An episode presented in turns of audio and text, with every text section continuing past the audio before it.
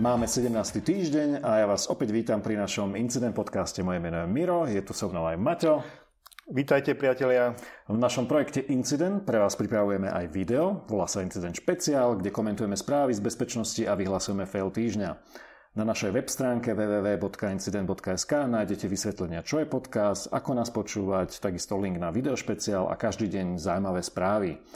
Tento projekt pre vás pripravuje spoločnosť MSEC, dodávajúca bezpečnostné analýzy a vzdelávanie pre vašu firmu.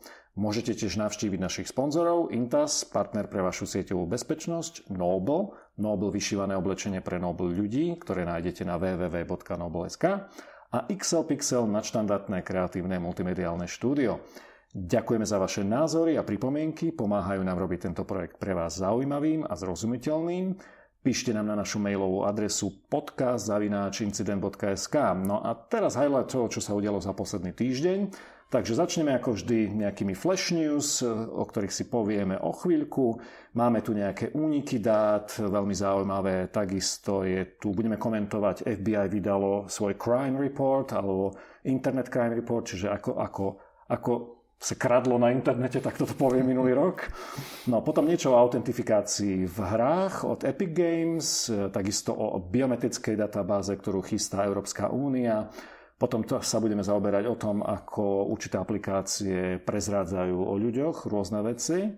No a na záver si zgusteme na Facebooku, tu, tu máme pár zaujímavých vecí. Áno, toto je veľmi zaujímavá správa, čiže pokiaľ sa chystáte počúvať, odporúčam, vypočujte si aj tú poslednú správu. A keď nič iné, tak aspoň tú poslednú správu. Miro, eh, veľa zaujímavých správ, poďme pekne po poriadku.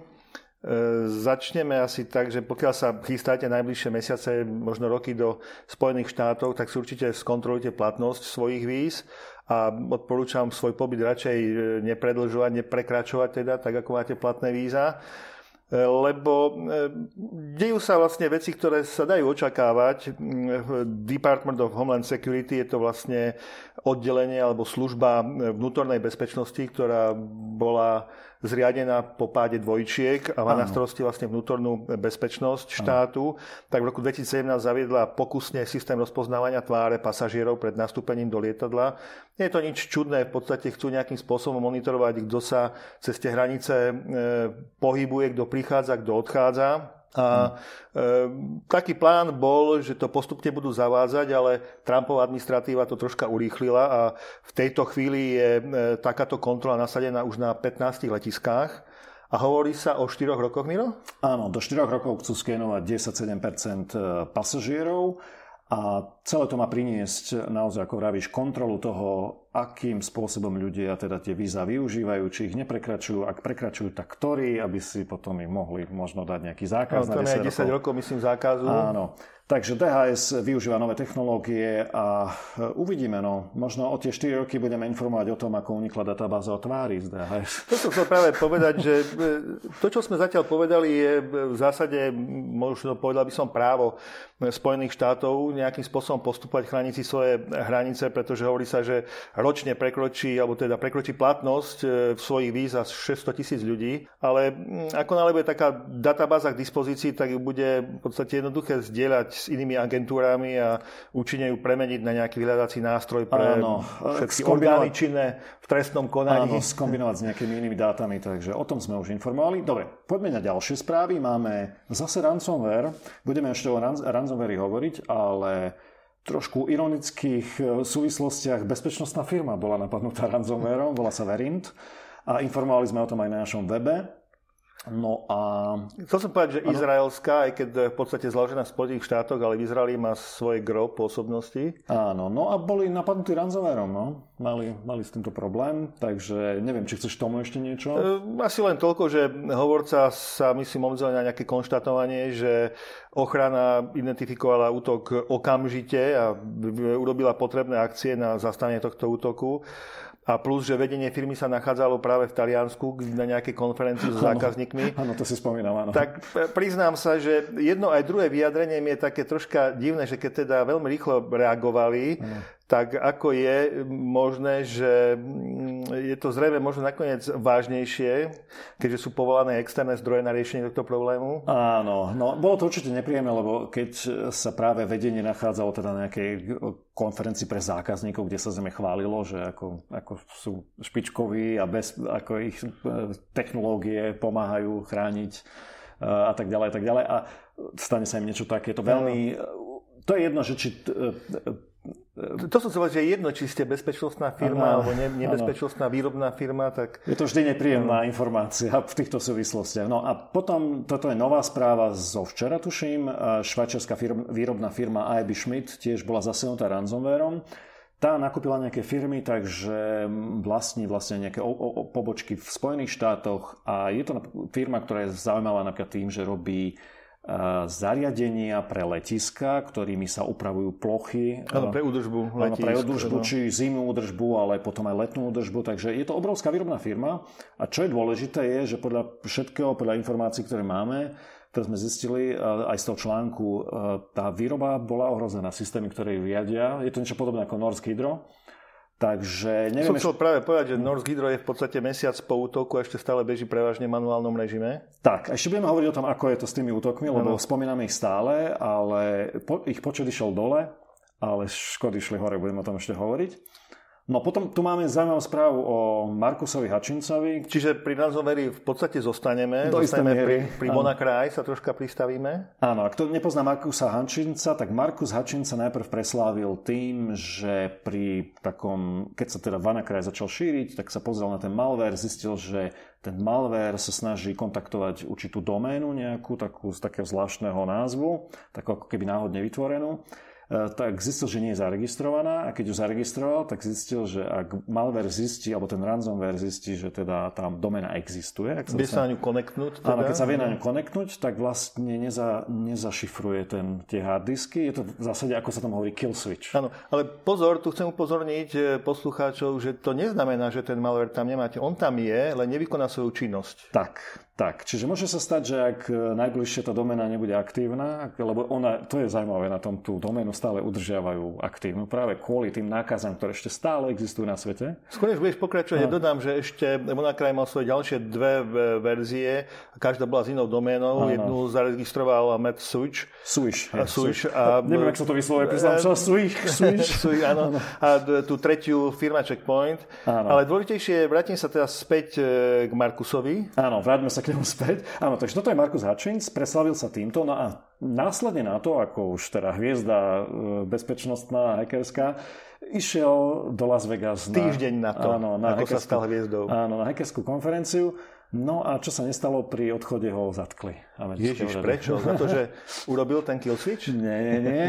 No, vyzerá to, že si na ňo brúsili zuby už dlhšie a toto im prišlo vhod, tá jeho návšteva, pretože on je Brit, Brit pôvodom, áno, to sme áno. zabudli povedať, je Brit a teda využili tú jeho návštevu a zatkli ho, pretože zistili, alebo teda mali vyšetrovanie už rozbehnuté, podľa ktorého pred pár rokmi, keď bol ešte tínedžerom, tak bol súčasťou nejakej takej schémy, kedy on napísal bankový malware a ten sa pokúšal nejaký jeho prostredník, o ktorom nevieme, kto to je, ako, ako je jeho reálne meno, sa snažil ten software predávať. Čiže on bol programátor toho a ten jeho nejaký kamarát v úvodzovkách v undergrounde sa snažil to predať. Neboli veľmi úspešní podľa všetkého, ale to stačilo na to, aby ho zatkli a teraz ho za to súdia. No, a... Aby sa dostal do pozornosti. Je pravda, že v prvom obvinení bol obvinený nejakých e, šiestich bodoch, ale ano. potom boli pridané ďalšie 4 body, čiže dohromady je nejakých 10 bodov obžaloby. V piatok oznámil, preto to teraz spomíname, aké to má svoju históriu, že teraz v piatok vlastne sa priznal k dvom bodom obžaloby zrejme na e, nejaké odporúčanie svojho obhajcu. Áno, volá sa to, takto nie sme právnici, ale zhruba ide o to, že v Amerike je taký inštitút e, uh, plead, keď, keď sa priznáš k niečomu, aspoň k niečomu. Inštitút priznania sa viny? Alebo áno, áno, také? tak, tak môžeš výmenou za to dostať e, nejaký odľahčenejší trest, alebo, e, ako sa to stalo v tomto prípade, uh, prišijú ti v úvodzovkách. Uľahč, znižia ti trest? Alebo áno, znižia, áno, znižia ti trest a áno. zároveň ti neprišiu všetko, čo tam, čo tam na teba mali. Do, odpustia ti niektoré body obžaloby, no, presne, tak, tak, Aj keď právnicky to sa možno ináč povie to, totiž, Keby to neurobil a poznáme, alebo teda poznáme prípady z týchto amerických, akým spôsobom funguje americká justícia, mohol by ho čakať veľmi, veľmi dlhý boj na súde a mohlo by to znamenať, že ten celý, celá tá, tá nepríjemnosť, ktorá ešte siaha do jeho mladosti, keď ešte nebol ani dospelý, by sa mohla ťahať e, nekontrolovane niekoľko rokov. Čo, čomu chce zabrániť? Zrejme, chce sa posunúť ďalej v svojom živote, takže sa rozhodol dohodnúť a teda priznať vinu v týchto dvoch bodoch a uvidíme, že koľko bude ten trest, to ešte nevieme. A som veľmi zvedavý, teda, aký trest mu dajú. V každom prípade linky, ktoré e, nájdete e, na tomto podcaste k tejto téme sú zaujímavé, e, dobre sa to číta, pekná história. Ano. Stále sa robia nejaké prieskumy okolo internetu, okolo ochrany. Jeden z prieskumov urobili Briti. Ano. Hovorí sa, že len 15% Britov sa vie, ako chrániť sa na internete, ako chrániť svoju bezpečnosť. Áno, prieskum robilo NCSC a teraz pozerám do svojich poznávok, som si nenapísal, čo to znamená, ale viem len to, že to je nejaká, nechcem povedať, že pobočka, ale je to nejaká časť e, G... National G... Cyber Security Center. No, ty si perfektný, to. perfektný si.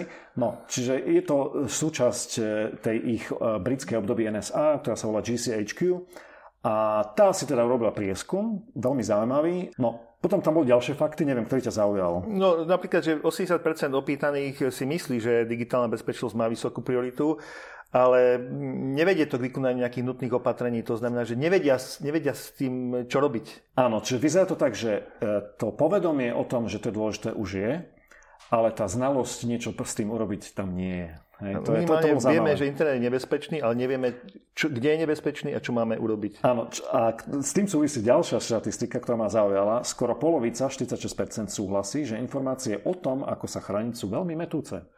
Hej, to znamená, že nevidia... Miro, myslím, že tu je náš priestor na to, aby no. sme vytvorili veľmi dobrý obsah, ktorý nebudeme tu. To len, áno, to len potvrdilo to, že ten náš projekt má zmysel, áno. pretože naozaj ľudia sú veľmi zmetení z toho všetkého, čo sa deje okolo nich. Ja by som bol zvedavý, keby sa robila taká štúdia na Slovensku, ako by dopadla.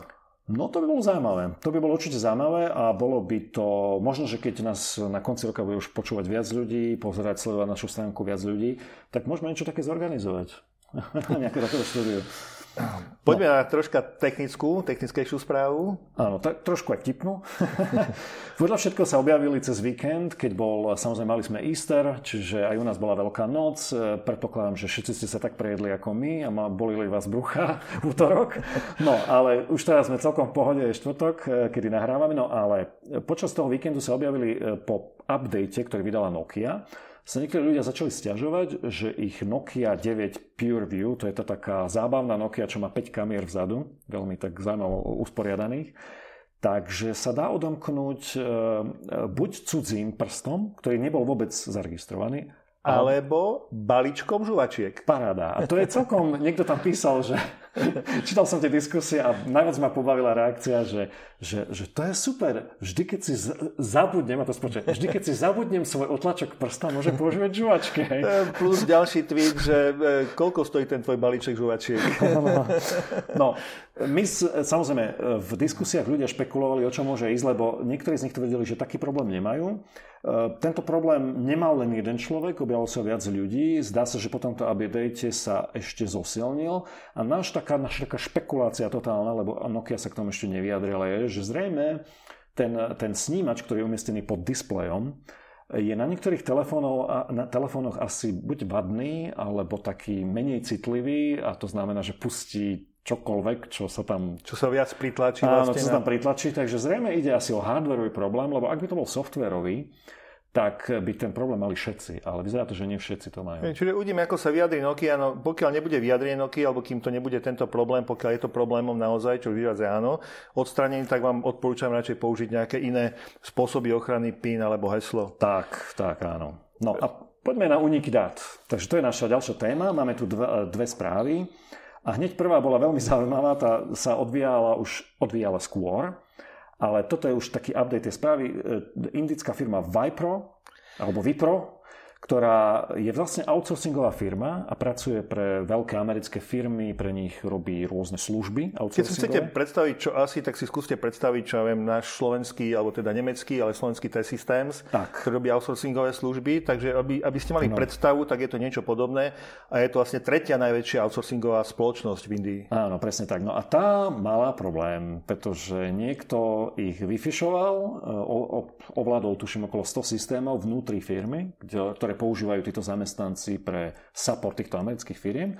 A znútra v tejto firmy boli útoky vlastne na, na zákazníkov. Tejto si firmy. predstavíte to množstvo hmm. zákazníkov, ktoré tá spoločnosť Vipro má, no. tak bolo to dosť e, nebezpečné.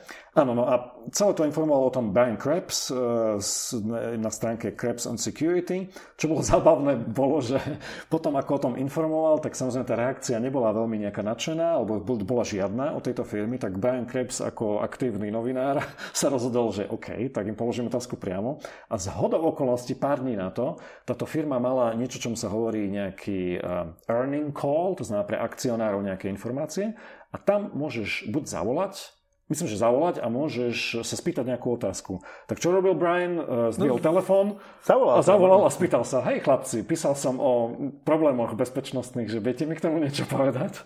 tak tá reakcia bola fantastická, tá nahrávka je myslím niekde na internete, možno, môžem to nájsť a prilinkovať. A naozaj tam to bolo také, také odpovedne. Sedí na toto české, že zatloukať, zatloukať, zatloukať. Áno, čiže, čiže boli veľmi šokovaní tým, že Brian Krebs sa tam teda dovolal a sa, a sa ich spýtal. No, čo treba povedať je, že, že toto nebola jediná firma, na ktorú bolo zacielené. Bolo, e, boli napadnuté konkurenti ako Infosys a Cognizant. Ale tí tuším tvrdili, že to zvládli. Že to Áno, sú, tam, sú tam vyjadrenia, že e, prišli na to, nejakým spôsobom to zvládli. Ono je nutné povedať, že keďže je to indická spoločnosť, indické zákony, nemám to sice prečítané, ale aspoň stvrdení toho, čo sme našli, tak indické zákony zatiaľ nedefinujú nejakú povinnosť e, oznámiť nejaké napadnutie, úniky a podobne. Áno. Takže môže to častočne súvisieť aj s tým a s cieľom udržať si teda tých Áno. zákazníkov. Áno, ďalšia vec je, že ty si spomínal, keď sme sa o tom bavili pred chvíľou, ešte pred pred, keď sme si to pripravovali, že dokonca po tom oznámení Briana Krebsa niektorí aj... Niektoré spoločnosti americké, áno, zrušili dokonca, kontrakty. Dokonca skôr ako to oznámil. Vyzerá to, že zrejme boli napadnuté, nepačilo sa im to, možno nedostali odpoveď, ako čakali a jednoducho zrušili kontrakt s touto firmou. Je to možné. Je nutné aj povedať, že e, našli sa v podstate aj informácie, ktoré hovoria o, o type, akým spôsobom je vlastne to napadnutie urobené alebo akým spôsobom sa deje. Mm-hmm. To sú tie indicators of... Uh, Compromise. Áno. Mm-hmm. A e, v nich sa našli informácie aj o ďalších phishingových domenách, ktoré sú áno, pripravené. Áno, čiže, čiže tých domén alebo tých potenciálnych útokov mohlo byť podstatne viacej a všetci Cieľom, boli vlastne áno. zacielené na takéto veľké spoločnosti outsourcingové, ktoré sa venujú áno. službám. A čo je, čo je zaujímavé, že prečo? To bol útok, to nebol nejaký sofistikovaný útok, ktorý chcel získať nejaké dáta. Išlo obyčajný vraj gift card podvod. A čo to znamená? Jednoducho, niektoré firmy, retailové firmy v Spojených štátoch, ako je Sears a neviem, nejaké ďalšie, eh, majú často akcie a majú tzv. elektronické nejaké kódy, ktoré, ktorý, vďaka ktorým máš nejakú zľavu. Tak som to pochopil. No a samozrejme, oni tie kódy musí mať pripravené, majú niekde uložené. Áno. A zrejme útočníkom išlo o to nájsť tie kódy v ich systémoch, použiť ich a speňažiť ich. Hej? A veľmi rýchlym spôsobom sa dostať peniazem. Takže išlo vyloženie zase o útočníkov, ktorým išlo o peniaze. Je úplne fascinujúce, ako sa im darí stále hľadať ďalšie možnosti, ako, ako defraudovať tie digitálne systémy. E, dobre, ďalšia správa. Zostaneme vlastne ešte pri únikoch. Pri únikoch.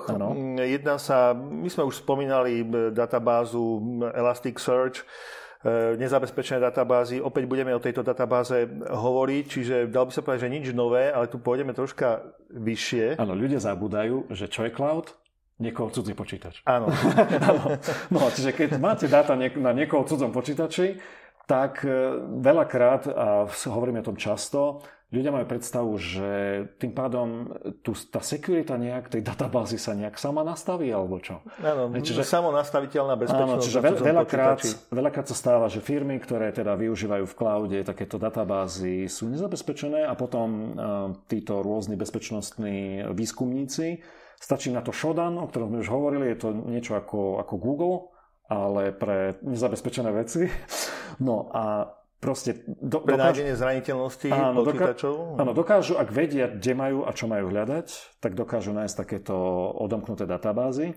No a takýto výskumník aj našiel jednu. Áno, tu by sme mohli vlastne e, skončiť, ale je totiž dôležité, o čom budeme hovoriť, že čo to bola za databáza. Sú to v podstate osobné údaje pacientov Medicínskeho centra pre liečenie závislosti. Áno, čo už keď vám povieme, že tam boli údaje pacientov, boli tam údaje, ako boli ošetrovaní, čo dostávali, boli tam dokonca, tuším, počkaj, boli tam dokonca informácie o tom... Akú procedúru, kedy, áno. koľko zaplatili za procedúru, v ktorom konkrétnom zariadení toho centra sa liečili, kedy sa liečili.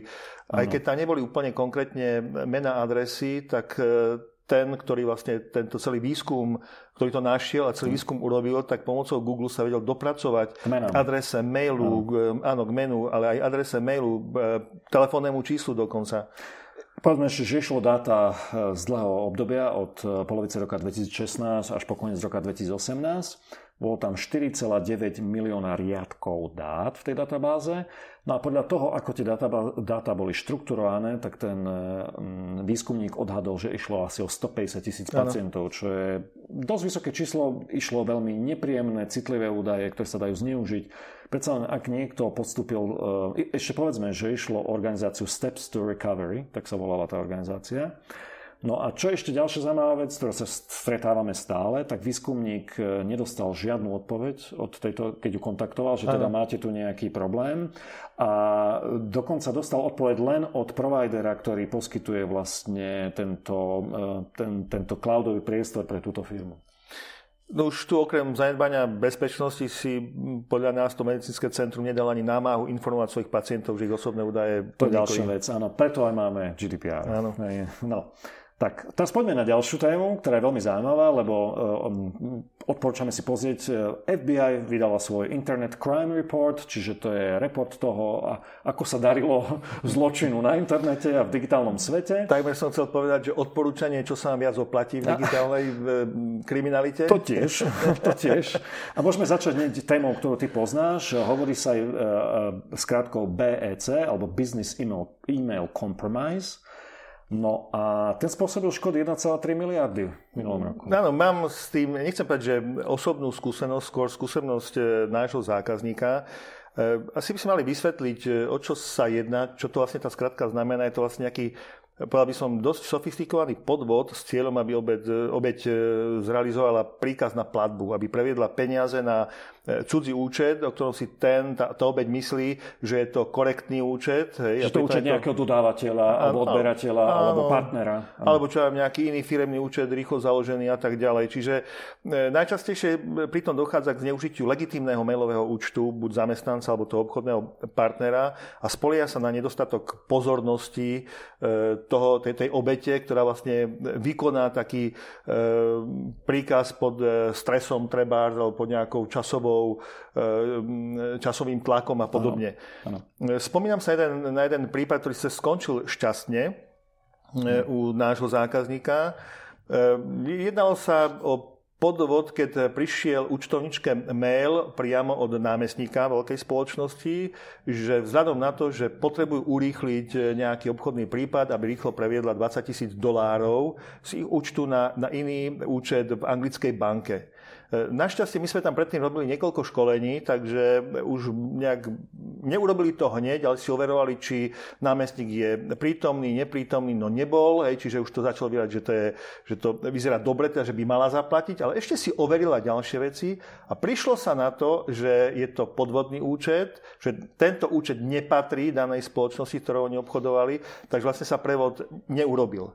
Ale toto je krásny príklad toho, ako práve ten business email compromise funguje. Áno, aké je dôležité školiť zamestnancov, aby si uvedomili, aké rizika im hrozia, aby, aby rozmýšľali, keď dojde takáto požiadavka, že je to legitimné? Ako si overím, že to je legitimné iným spôsobom?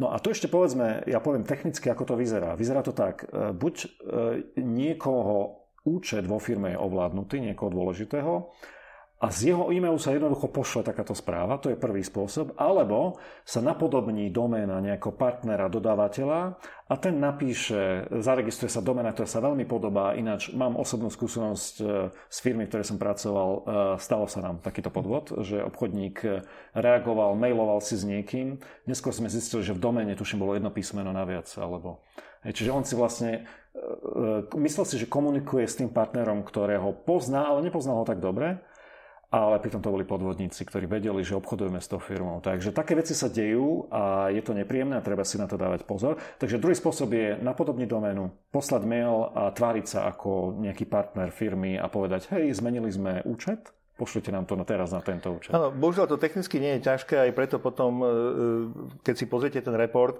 tak v podstate tie straty pri týchto podvodoch, e, keď boli v roku 2014 niekde okolo 60 miliónov ano. dolárov, tak narastli na 1,3 miliardy dolárov, čiže Povedzme, 20 násobne za 4 roky. Povedzme, že nepotrebuješ žiadne special skills na to. Áno. Vôbec. No. vôbec. no a čo ešte povieme, v tom reporte veľa informácií, nebudeme ich citovať, ak vás to zaujíma, tak si ten report na tom linku otvorte a pozrite si ho, je zaujímavý. E, narastli tech support podvody, Áno. No, o 161%. E, o čo ide? E, v Amerike je veľmi bežné, u nás ešte, ešte veľmi nie. Zavolá vám niekto, povie, hej, ja som z Microsoftu, máte problém so svojím počítačom, choďte na takú, takú stránku a spustite toto exe, hej. No, funguje to, normálne to funguje, no a je to problematické, lebo tiež sa to rozšírilo. No a áno. A ja chcem ešte dodať k ransomwareu, lebo to si spomenul, že si to chcel povedať, ano. ale ak si nezabudli, v tom reporte o, sa to uvádza. Áno. E, hovorí sa stále, aj my sme navštívili niekoľko takých workshopov a, a prednášok, kde sa hovorí stále o tom, ako e, ransomware, ako útoky ransomwareu klesajú, je ich menej a menej. Je to pravda. To je pravda, že je ich menej, lenže aj keď tá masová distribúcia klesla, straty narastajú. Tak. A tie sú e, takmer dvojnásobné oproti milému roku. Áno, my skoro každý týždeň informujeme o tom, že nejaká výrobná firma, nejaká firma na výrobu, e, ja neviem, v Arizone drinkov, teda, e, nápojov, e, naozaj sú za, e, postihnuté firmy, ktoré bez tých počítačov systému nemôžu vyrábať. A väčšinou to je fatálne, pretože to zasiahne celú firmu, dokonca niekedy všetky pobočky na celom svete, ako to bolo v Norsk Hydro. Áno, a keď si uvedomia, že povedzme, denná strata je rado desiatok e, tisíc alebo 100 tisíc dolárov v miliónoch, tak potom radi zaplatia výkupné, ktoré tiež rado v 100 tisíc alebo miliónoch. Takže... Áno, a na záver len je super, že FBI má takúto štatistiku. Bolo by zase fajn mať nejakú štatistiku napríklad zo Slovenska, ako sme na tom, ale neviem o tom, že by existovala. Budeme sa pýtať. Budeme sa pýtať, zistíme, dáme ho vedieť. Poďme do e, oblasti hier. Ó, áno. Tá je ti blízka, Miro, takže ideš. Áno, ale len preto, že mám deti, ktoré sa ešte hrajú. no, takže firma Epic Games, veľmi známa z, teraz hrou Fortnite, sa teda rozhodla, že trošku vylepší security pre svojich hráčov. No a to tým, že pridá e-mail verifikáciu, to ma trošku šokovalo, vysvetlím prečo, a dvojfaktorov e, autentifikáciu cez SMS. No, čo je email verifikácia? Asi sa vám stalo, alebo mne sa to stáva často, a poviem prečo, e, ale nie úplne, nevyzradím všetko. E, vlastne totiž doménu, ktorá, ktorá je veľmi taká, by som povedal, jednoduchá a mám na nej vytvorený e-mail, ktorý je zase tiež veľmi taký ľahko napadnutelný. E, napadnutelný myslím mysli, ako príde niekomu na mysle, že teda potrebuje niečo niekde vyplniť, tak to vyplní. No a často mi chodia presne takéto, že prihlásil sa niekto, potreboval zadať e-mail, tak zadal akurát ten, ktorý nevie, že on je živý e-mail, že ja ho pozerám. No a stáva sa mi to, že veľa aj v e, firiem komerčných má také registračné procesy, kedy nie je nutné overiť, že ten e-mail tomu človeku patrí, keď to tam zadá. O čo ide?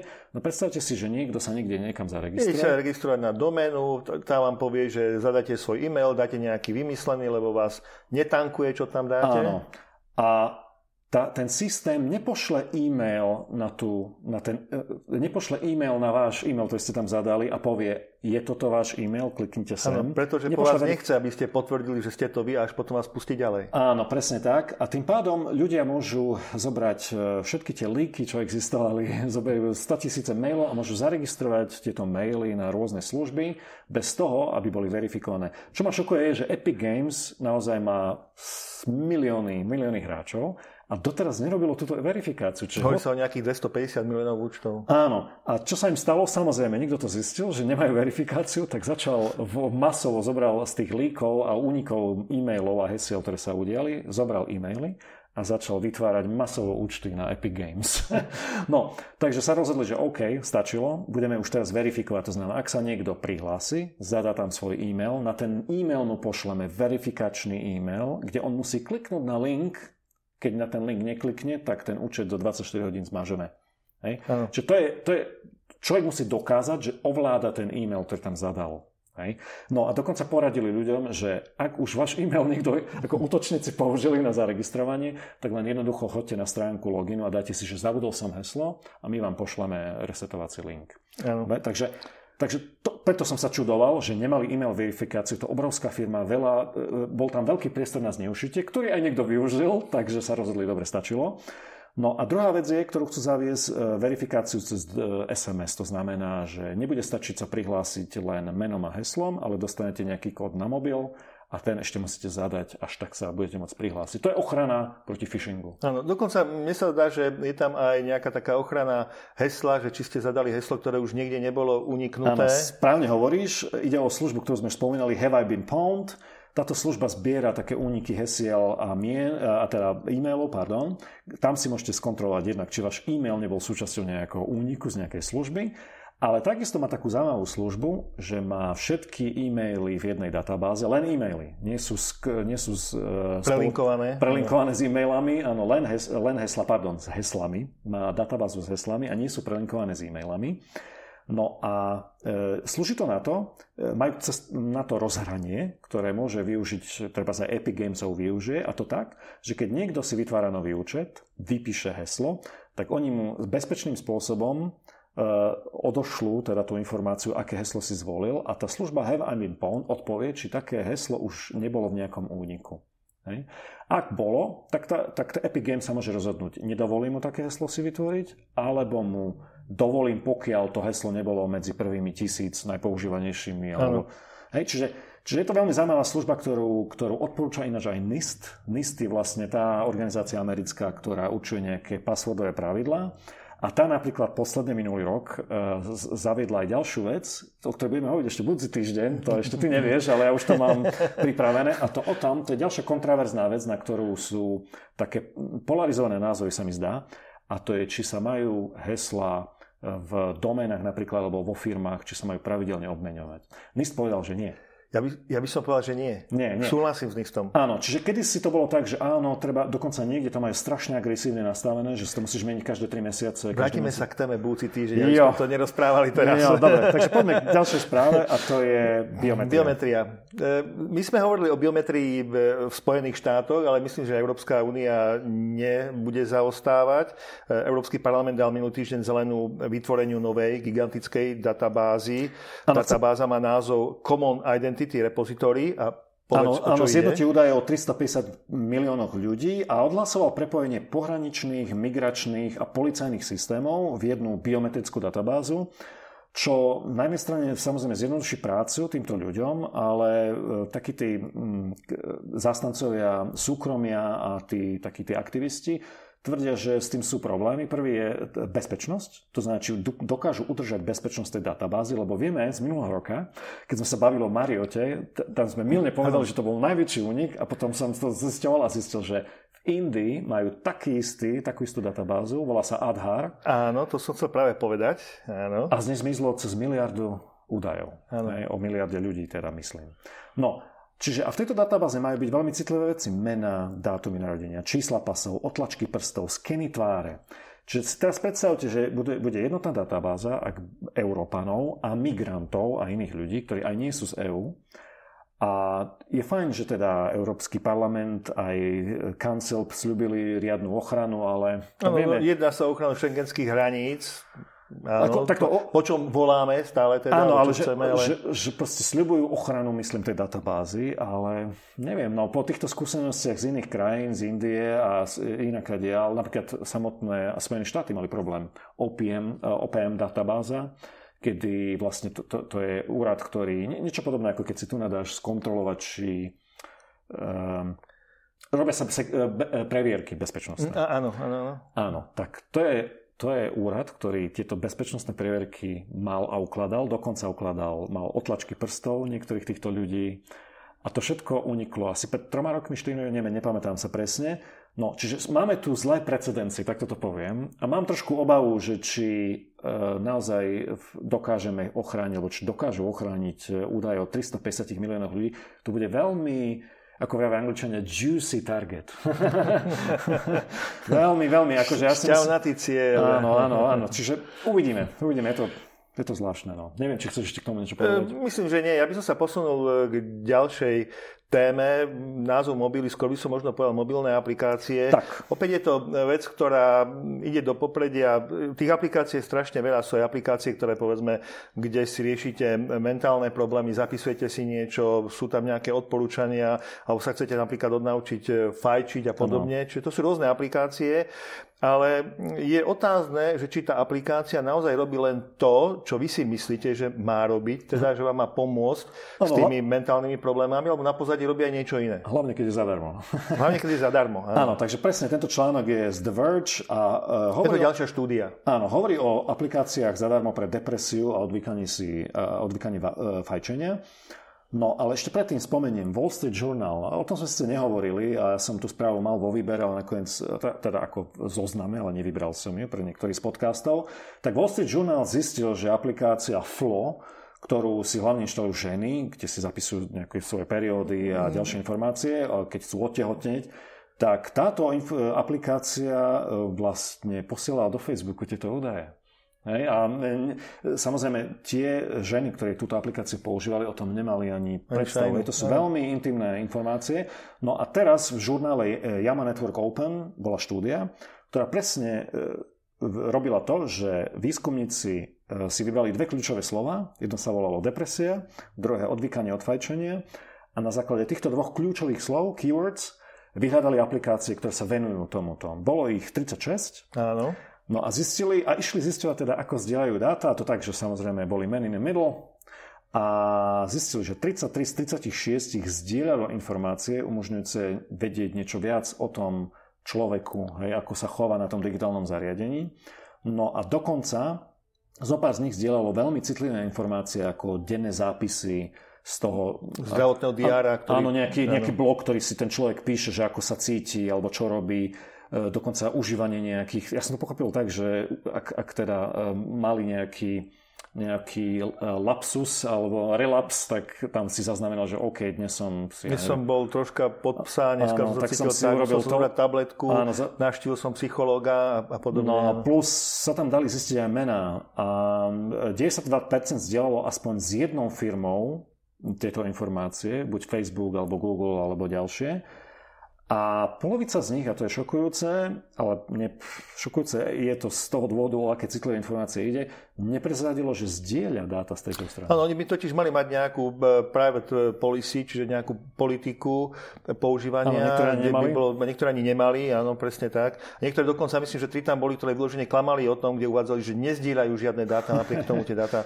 posielali. E, otázka, kam posielali najčastejšie tieto dáta? Uh, ešte to tu nemám, ale tak... Nemáš, ja som myslel, že máš. No, a ty máš? Je to tam povedané, že do Google Run a do Facebooku. Aha, mm, OK. Ja som si to práve poznačil kvôli tomu, lebo naša posledná správa, alebo posledný blok správ je o Facebooku, ale... Ale ešte predtým, než začneme, Áno. tak to nie je na počudovanie, veď o čom hovoríme? Dve najväčšie reklamné firmy na svete sú Facebook a Google. A Google. No. Čiže začneme Facebookom a tu máme tri zaujímavé správy. A začneme jednou, ktorá tak trošku zanikla, lebo Facebook mal tých problémov trošku viac. A ja som si toto nechal na podcast.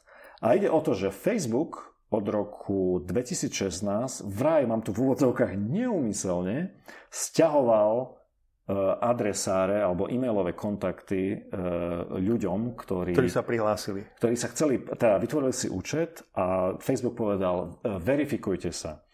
A neponúkol im verifikáciu, nejakú, ako, na akú sme zvyknutí, ale napísal tam, daj tu svoj e-mail a daj tu heslo do svojho e-mailu. A keď si to urobil, tak on poprvé mal prístup, mal heslo do tvojho e-mailu Hej, to, je, to, je, už to, je, to, je, to nechápem. To je stupidné. A, už to je stupidné. A druhá vec, e, bez toho, aby sa spýtal toho, toho človeka, mu stiahol celý kontaktný, všetky kontakty, ktoré mal v tom e-maile. Poďme na pozadí, o tom vlastne ten človek ani nevedel, nebol informovaný. Bola tam taká, taký, taká, taký obrázok progresu, ale nemohol, nevedel si ho zastaviť. Nevedel si ho zrušiť, zastaviť, on to proste sprhavil a hotovo, bodka.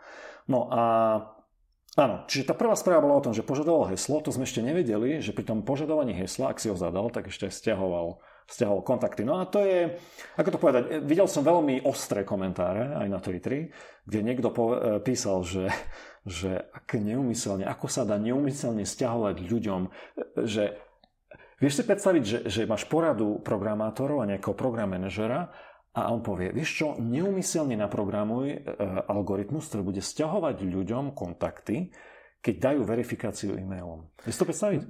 Viem si to predstaviť.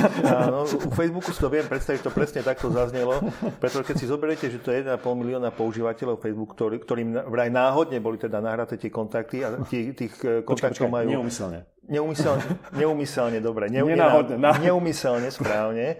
Neumyselne nahraté kontakty, keď je to 1,5 milióna používateľov a každý má len nejakých, povedzme, že 20, 50, 100 kontaktov, to, to sú radovo milióny, stovky miliónov kontaktov, ktoré e, Facebook získal, na ktorých môže robiť vlastne... Môže odhadnúť, kto s kým kde. Áno. Presne tak. A to je presne to, čo Facebook stále chce, čo ťahá, čo všakými spôsobmi sa snaží ľudí. Používa na vytváranie priateľov, sociálnych prepojení a tak ďalej. Preto mu neveríme, že to bolo neumyselné.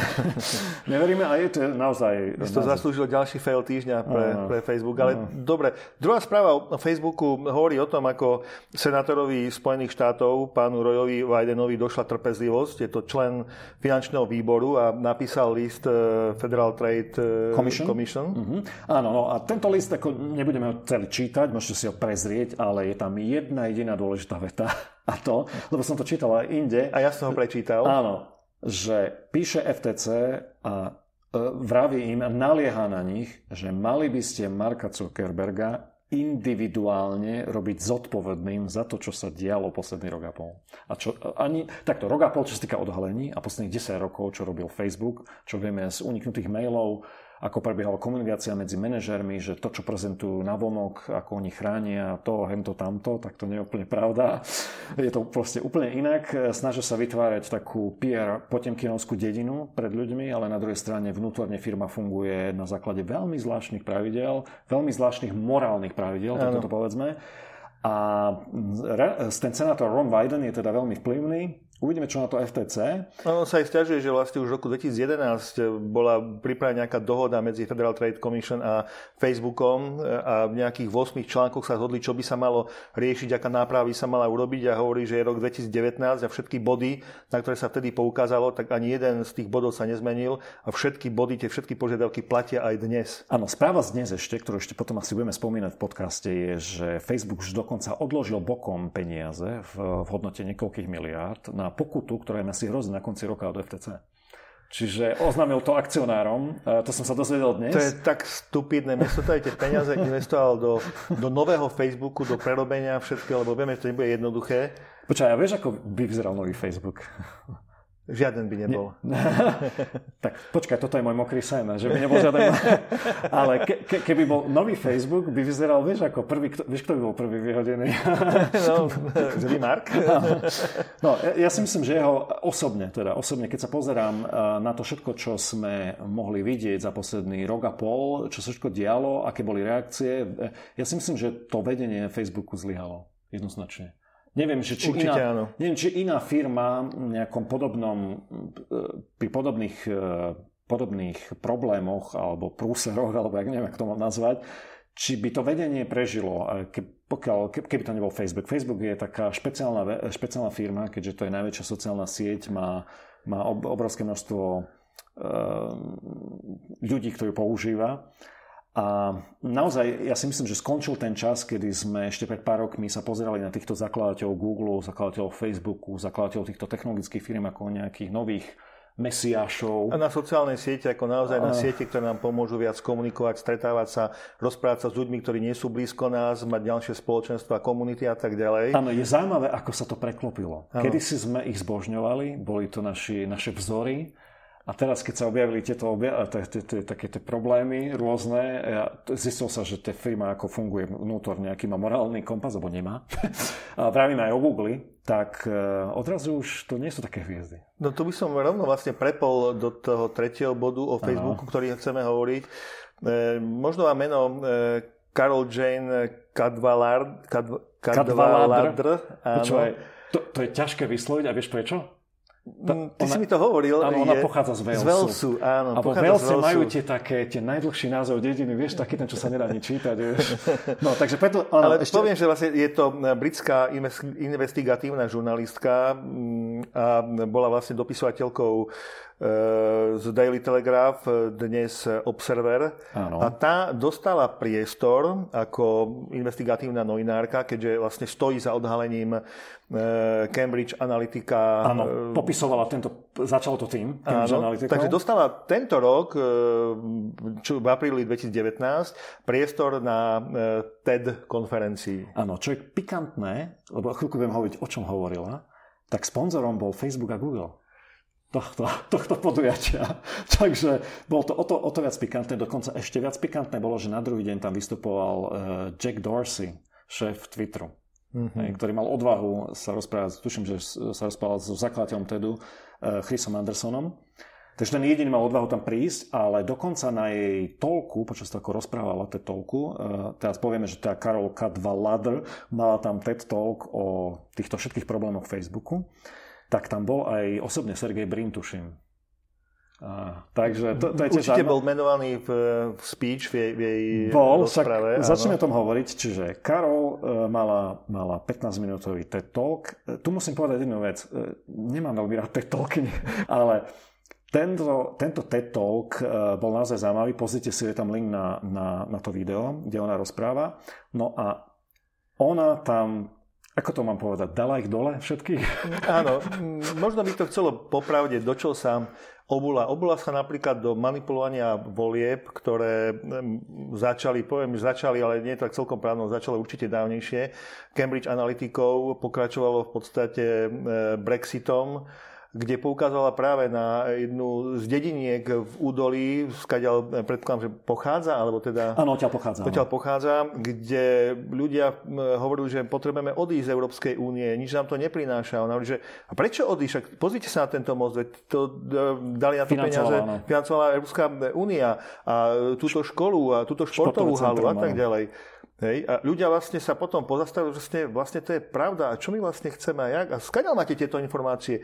No tak to zazneli tu, tu a našiel som ich na Facebooku a našiel som ich e, v takejto správe a táto skupina o tom hovorila. Keď sa bližšie snažila rozanalizovať tieto rozhovory, nenašla v zásade nič. Čiže našlo len vyrenie prachu, ktoré zanechalo v hlavách týchto ľudí len informáciu a myšlienku, že je nám zle, ano. musíme odísť. Áno, ale pritom to nebola pravda. Pritom nebola pravda. Čiže zistila, že, že tu je v hre niečo iné, že to nie je len o tom, o tom nejakom ich e, živote a médiách, e, tých klasických, ako sú noviny, ale vyzerá to, že boli ovplyvnení vo veľkej miere na internete, či už na Facebooku alebo na iných e, sociálnych sieťach. A to je fascinujúce, že ľudia dokázali byť takto, poviem, zbobnutí až do takej miery, že um, majú pred, mali pred svojimi očami e, výsledky toho, že sú v Európskej únii, ale pritom tvrdili presný opak, že to je úplne zlé a nič nám to neprinieslo a tak ďalej. Tak, tak toto bolo veľmi zaujímavá taká, taký postreh jej. Tak pani Kadvaladr e, v podstate potom končí ten svoj príspevok až tým, že kam sa to vlastne dopracovali, že tie sociálne siete, ktoré predtým mali vytvárať e, tie prepojenia a kamarátstva, tak vlastne sú šíriteľmi rôznych bludov, e, dávajú platformu na komunikáciu. Áno, ona to povedala ostrejšie, že v tejto situácii, v ktorej sa nachádzame, nemôžeme mať slobodné a férové voľby. To doslova povedala. Áno. Obvinila týchto bohov, ako ich nazvala, Silicon Valley, e, spomínala menovite menujete eh, Zuckerberga, Zuckerberga uh, takisto Sheryl Sandberg, menovala Sergeja Brina a druhého spolu, uh, spoluzakladateľa, a teraz mi padlo meno Google, dobre, no a takisto Jacka Dorseyho. Čiže týchto spomínala pie, piatich, dobre som to porátal. No a čo ešte bolo zaujímavé, neviem, či si si všimol v článku, ktorom to popisuje celú tú jej anabázu, ako tam prišla, ako to prezentovala, aké boli reakcie tak press team Facebooku hneď ešte ledva zišla len z pódia, ako dohovorila, tak podali oficiálny protest proti jej toľku. to, to, že tá, nechcel by som byť e, členom toho press týmu, lebo e, čo ti mám povedať? No, no tvrdili, že sú tam faktické nepresnosti. Keď sa ich spýtali, aké, tak už ten tým sa k ním nevrátil späť s nejakými informáciami, či sa nedozvedeli, že čo tam bolo fakticky nepresné v, v tom je toľku a nikdy to nespresnili. Čiže išlo len o také, ako to povedať? Rýchlo sa ozvať. Ano. Nebyť, nebyť potichu, ano. lebo kto mlčí, ten svedčí. Áno, ozvať sa, ale keď nemáš argumenty, tak čo spravíš? No. A čo bolo ešte zaujímavejšie, ten večer, kedy mala na ten TED Talk, tak potom večer Chris Anderson, ktorý je vlastne zakladateľ toho TEDu, alebo teda to vlastní, celý ten cirkus, a ktorý vlastne tam mal za sponzorov Facebook a Google, tak bol na večeri s manažermi z Facebooku a tí vraj boli veľmi nahnevaní, eh, že ľudia, ktorí tam boli prítomní, potom vraveli Karol eh, Kadvaladr, že neboli vôbec nadšení, ale že Chris Anderson ich poslal do teplých krajín doslova a povedal im, že u nás je e, pres, predel medzi, ako rozdelenie medzi obsahom a medzi, medzi e, tými sponzormi. Čiže sponzory nemajú právo ovplyvňovať obsah toľko, môžu len sponzorovať. Hej? A proste nenechal sa vykývať. Hej? Tak čo sa mi celkom páči. No a Celé to je, treba si to pozrieť, je to veľmi emotívny, e, ty si to, to videl. Som, videl som to, dokonca som to pozrel dvakrát a pozrieť si to ešte raz. Odporúčam aj vám, poslucháči, Pozrite si to, ak ešte stále veríte, že Facebook je vynikajúca platforma na, na komunikáciu a ešte stále nevidíte, čo Twitter. sa pozadí deje, eh, áno, na ďalšie sociálne siete a myslíte si, že to je dobrá investícia času, pozrite si to, aby ste, aby ste si troška opravili tú mienku. Áno, veľmi, bol to veľmi emitujný talk eh, od, od Karol a eh, taký potrebný. No, potrebný. E, správy o Facebooku boli naše posledné správy. Áno, toto bola posledná správa. Majte sa všetci bezpečne a nezabudnite o týždeň sme tu zase s podcastom. A určite zaujímavé správy, Miro. Do okay. počutia, priatelia.